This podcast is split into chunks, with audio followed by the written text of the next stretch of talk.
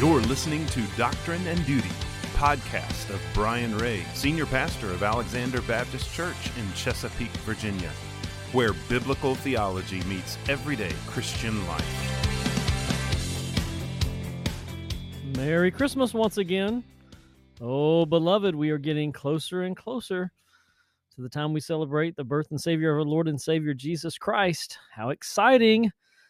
So, welcome to another episode of Doctrine and Duty, and this is the third in a five part series on Advent hymns, an Advent series on Christmas hymns. And so we looked at O Come, All Ye Faithful the first week. The second week, we looked at Joy to the World. And now, this, the third week, we are looking at O Little Town of Bethlehem. Written in the 1800s by someone known as Phillips Brooks. Uh, Robert Morgan writes in his Then Sings My Soul book that Phillips Brooks was six feet six inches tall, weighing in at 300 pounds. He was a Puritan. He entered the Episcopalian ministry and pastored in Philadelphia and in Boston. Uh, regretfully, his sermons were topical rather than expository, but he did write an amazing Christmas hymn, O Little Town of Bethlehem. So he was privileged at only 30 years of age to visit the Holy Land. And the story goes that on Christmas Eve, that's right, December 24th, 1865, traveling by horseback from Jerusalem, he attended a five hour Christmas Eve service at the Church of the Nativity in Bethlehem. He was moved. Three years later, as he is preparing his Advent sermon series in 1867, he wanted to compose an original Christmas hymn for kids to sing in uh, basically you know children's musical. And so uh, he wrote a little hymn of five stanzas and he asked his organist uh, to you know write a new tune for his poem he says. And um, his organist struggled. Uh, the night before the christmas program think about that. Uh, he woke up with the melody in his heart and the next day six Sunday school teachers and 36 children sang, Oh, Little Town of Bethlehem. Wow.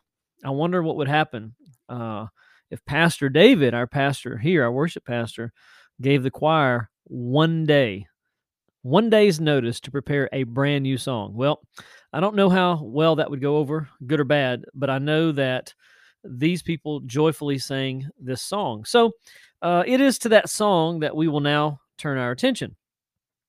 O little town of Bethlehem, how still we see thee lie.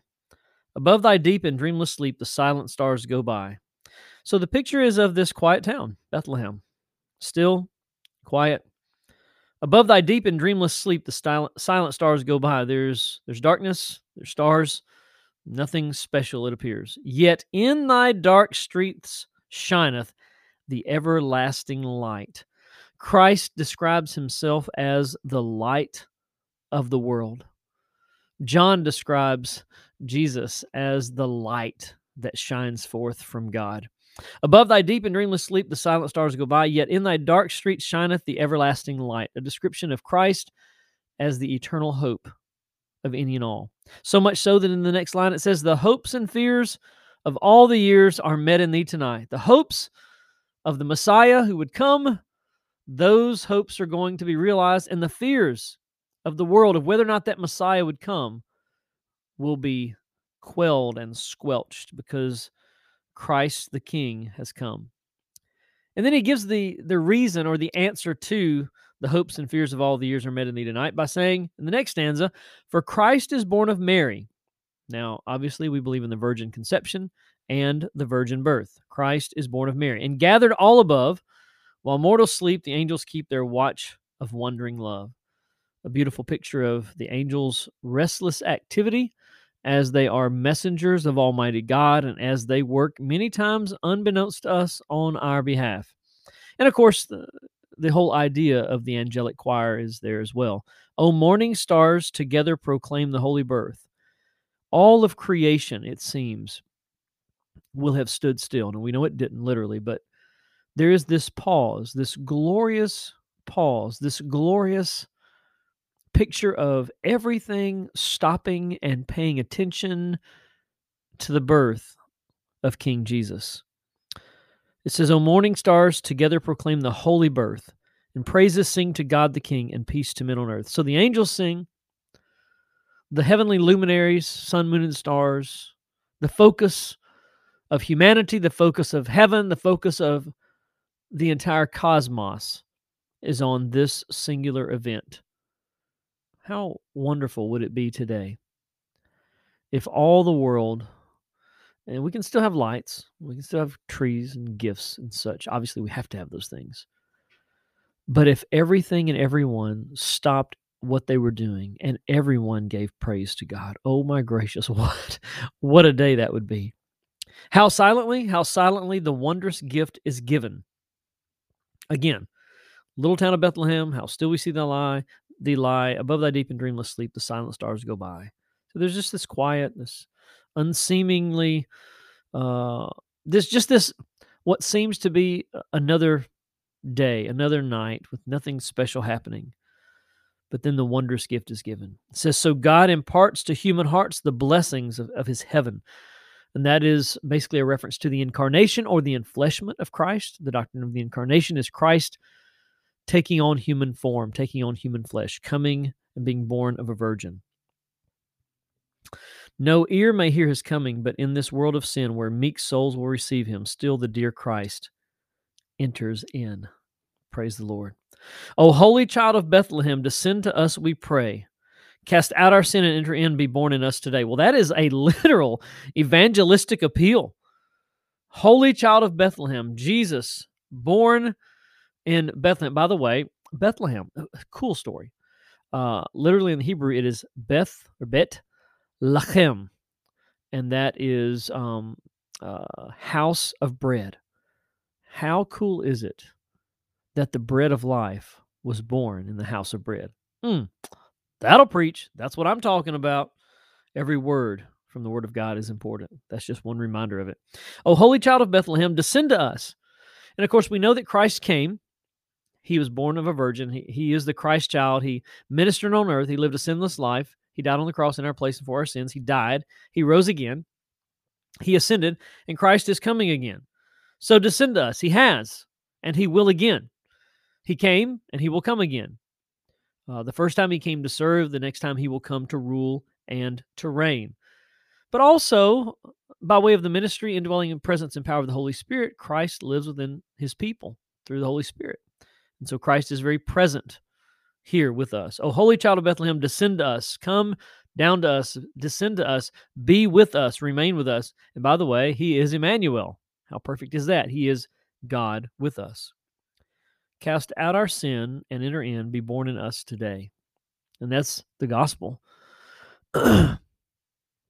Desperate and weary sinners, bound for a devil's hell, cry out in hopes of salvation, repenting of sin, and commending their faith, their hope, their everything to Christ, salvation takes place. Cast out our sin and enter in, be born in us today, and that references um, John three sixteen, uh, and, and the story of Jesus and Nicodemus of being born again. It says we hear the Christmas angels the great glad tidings tell, Oh, come to us, abide with us, our Lord Emmanuel, reminding us that Christ is King, but also He is our Lord. He is Yahweh. He is the covenant God of Israel, the covenant God of His people, and He is Emmanuel. He is God with us.